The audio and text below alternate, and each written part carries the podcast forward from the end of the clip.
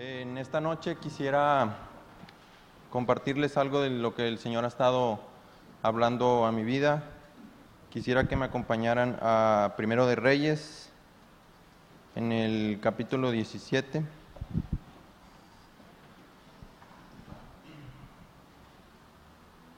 En los primeros versículos vemos que el Señor alimenta a Elías por medio de, de cuervos, pero no es hasta el versículo 8 donde quiero que empecemos, donde el Señor le dice que una viuda iba a proveerle de alimento. Y en esta noche quiero ver la bendición cuando el Señor nos pide algo o cuando nosotros le ofrecemos algo al Señor. Dice en el versículo 8, vino luego a él palabra de Jehová diciendo, levántate, vete a Zarepta de Sidón y mora allí.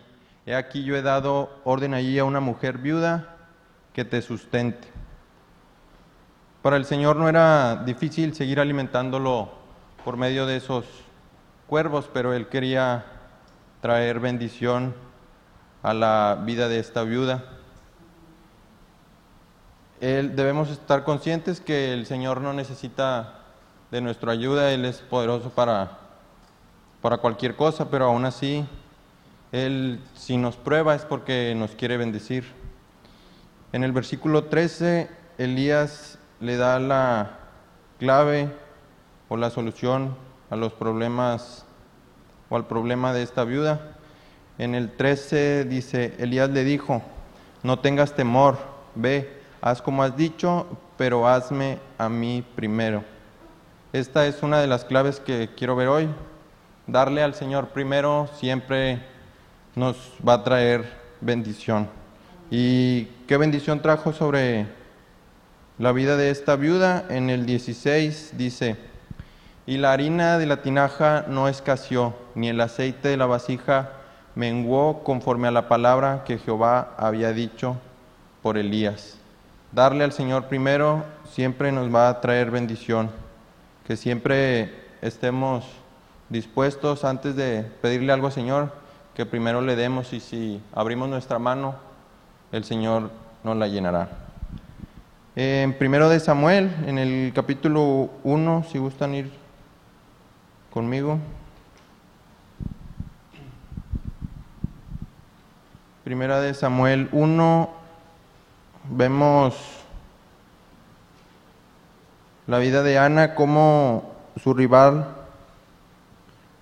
la turbaba, la molestaba, porque ella era estéril, ella no podía dar a luz, y en el versículo 11 ella le, le hace un voto al Señor, dice, e hizo voto diciendo, Jehová de los ejércitos, si te dignares mirar a la aflicción de tu sierva y te acordares de mí, y no te olvidares de tu sierva, sino que dieres a tu sierva un hijo varón, yo lo dedicaré a Jehová todos los días de su vida y no pasará navaja sobre su cabeza.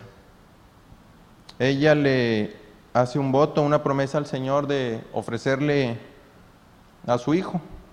En el verso 20, si quieren no vayan ahí, el Señor le concede el hijo varón y no es hasta el último versículo de este capítulo, en el, en el 28, dice, yo pues lo dedico también a Jehová todos los días que viva, será de Jehová y adoró allí a Jehová.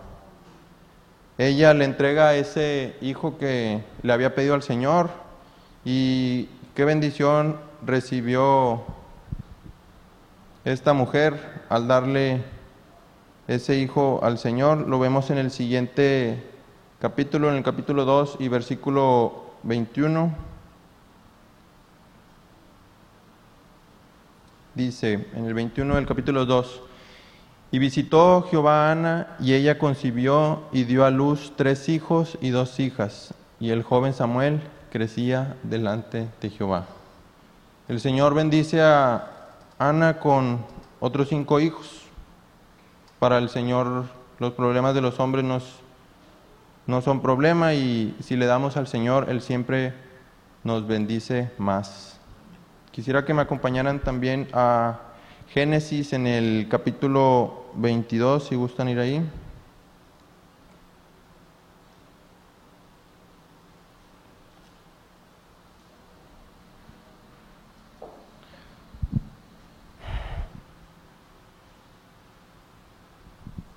El 22.1 dice, aconteció después de estas cosas que probó Dios a Abraham y le dijo, Abraham, y él respondió, heme aquí, y dijo, toma ahora tu hijo, tu único Isaac, a quien amas, y vete a tierra de Moria y ofrécelo ahí en holocausto sobre uno de los montes que yo te diré. El Señor le pide a su hijo Abraham y debemos estar conscientes que si el Señor nos pide algo es porque nos quiere bendecir. En el versículo 3 de este mismo capítulo vemos una de las claves, es la obediencia, dice en el 3. Y Abraham se levantó muy de mañana y enalbardó su asno y tomó consigo dos siervos suyos y a Isaac su hijo y cortó leña para el holocausto y se levantó y fue al lugar que Dios le dijo. Y en el 9, y cuando llegaron al lugar que Dios le había dicho, edificó allí, edificó allí Abraham un altar y compuso la leña y ató a Isaac su hijo y lo puso en el altar sobre la leña. Abraham le estaba dispuesto a ofrecer eso que el Señor le había pedido y el Señor lo bendice en el versículo 16 de este mismo capítulo 22. Dice, y dijo, por mí mismo he jurado, dice Jehová, que por cuanto has hecho esto y no me has rehusado tu hijo, tu único hijo, de cierto te bendeciré y multiplicaré tu descendencia como las estrellas del cielo y como la arena que está a la orilla del mar. El Señor siempre nos dará mucho más de lo que nosotros le demos. Otra de las cosas que vemos en la Biblia que podemos darle a nuestro Dios son limosnas, si gustan acompañarme a Hechos 10.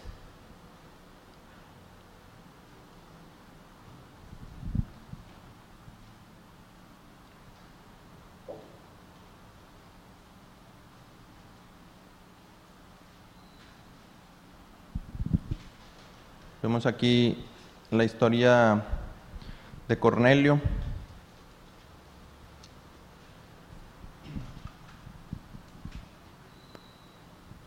Versículo 1 del capítulo 10 dice, y había en Cesarea un hombre llamado Cornelio, centurión de la compañía llamada la italiana, piadoso y temeroso de Dios con toda su casa y que hacía muchas limosnas al pueblo y oraba a Dios siempre. Después él tiene una visión, en el 3 dice, este vio claramente en una visión, como a la hora novena del día, que un ángel de Dios entraba donde él estaba y le decía, Cornelio. Él mirándole fijamente y atemorizada dijo, ¿qué es, Señor? Y le dijo, tus oraciones y tus limosnas han subido para memoria delante de Dios. El, el efecto que puede tener el dar limosnas en, en la presencia de Dios lo vemos más adelante aquí en este capítulo, pero quisiera que fuéramos al Evangelio de San Lucas, si gustan ir conmigo.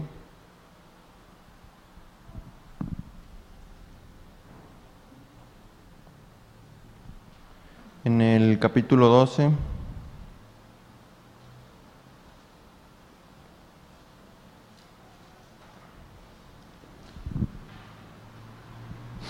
En el versículo 32 dice, no temáis, manada pequeña, porque a vuestro Padre le ha placido daros el reino. Vended lo que poseéis y dad limosna, haceos bolsas que no se envejezcan, tesoros en el cielo, que no se agote, donde ladrón no llega ni polilla destruye, porque donde está vuestro tesoro, allí estará también vuestro corazón. En otras palabras, que guardemos nuestro dinero en el banco celestial ¿Y a quién podemos dar limosnas o a quién podemos ayudar? En Mateo 25. Si gustan ir conmigo.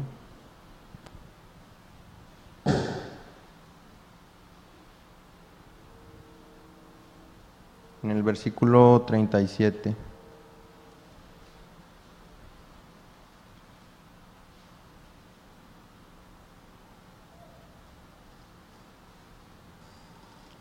Mateo 25, versículo 37 dice, entonces los justos le responderán diciendo, Señor, ¿cuándo te, te, vimos hambriento y te sustentamos o sediento y te dimos de beber?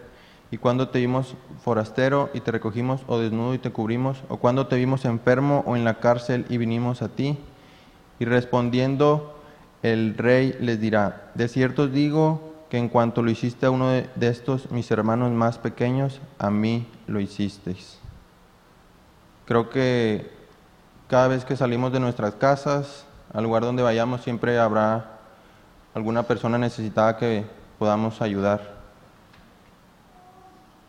Que siempre nos acordemos de los necesitados y pobres. En Proverbios 19, si gustan no vayan ahí, en el versículo 17 dice, a Jehová presta el que da al pobre y el bien que ha hecho se lo volverá a pagar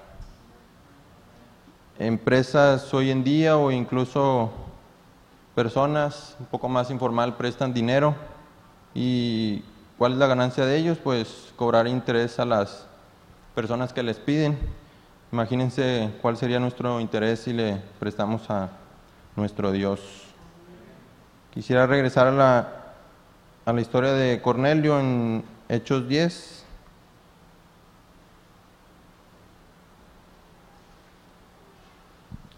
Qué bendición trajo para Cornelio el dar estas limosnas, y no solo para la vida de Cornelio, sino toda su casa. En el versículo 44 dice, Hechos 10, verso 44, mientras aún hablaba Pedro estas palabras, el Espíritu Santo cayó sobre todos los que oían el discurso. Y los fieles de la circuncisión que habían venido con Pedro se quedaron atónitos de que también sobre los gentiles se derramase el don del Espíritu Santo. La bendición que Dios derramó sobre la vida de Cornelio no solo alcanzó su vida, sino también la de sus parientes y amigos más cercanos, eso lo vemos en el verso 24. Pero quisiera ver qué nos perdemos y no le ofrecemos al Señor eso que Él nos pide. En Mateo 19, si gustan acompañarme.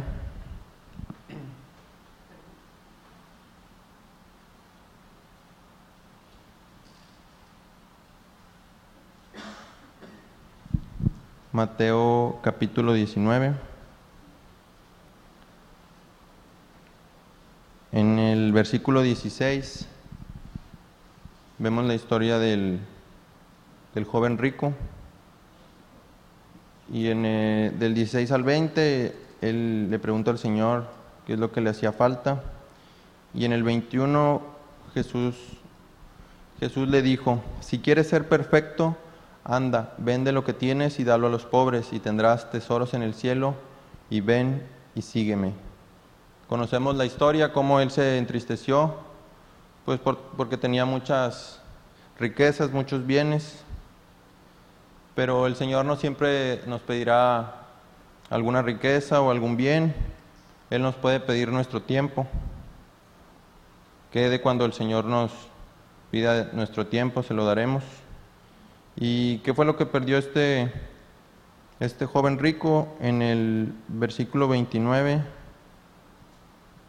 de este mismo capítulo? Dice, y cualquiera que haya dejado casas o hermanos o hermanas o padre o madre o mujer o hijos o tierras por mi nombre, recibirá cien veces más y heredará la vida eterna.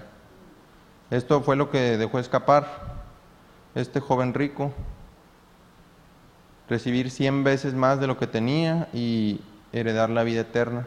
Y no menciona dónde recibiría esas 100 veces más, si aquí en la tierra o en el cielo, pero qué mejor recibirlo en el cielo.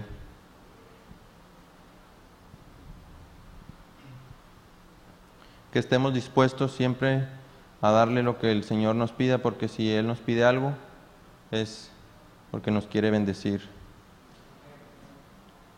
Para terminar, quisiera contarles un testimonio. En el año 2019, mi esposa y yo intentamos empezar a tener un hijo. Después de meses de no conseguirlo, fuimos con un doctor y nos mandó a hacer diversos estudios.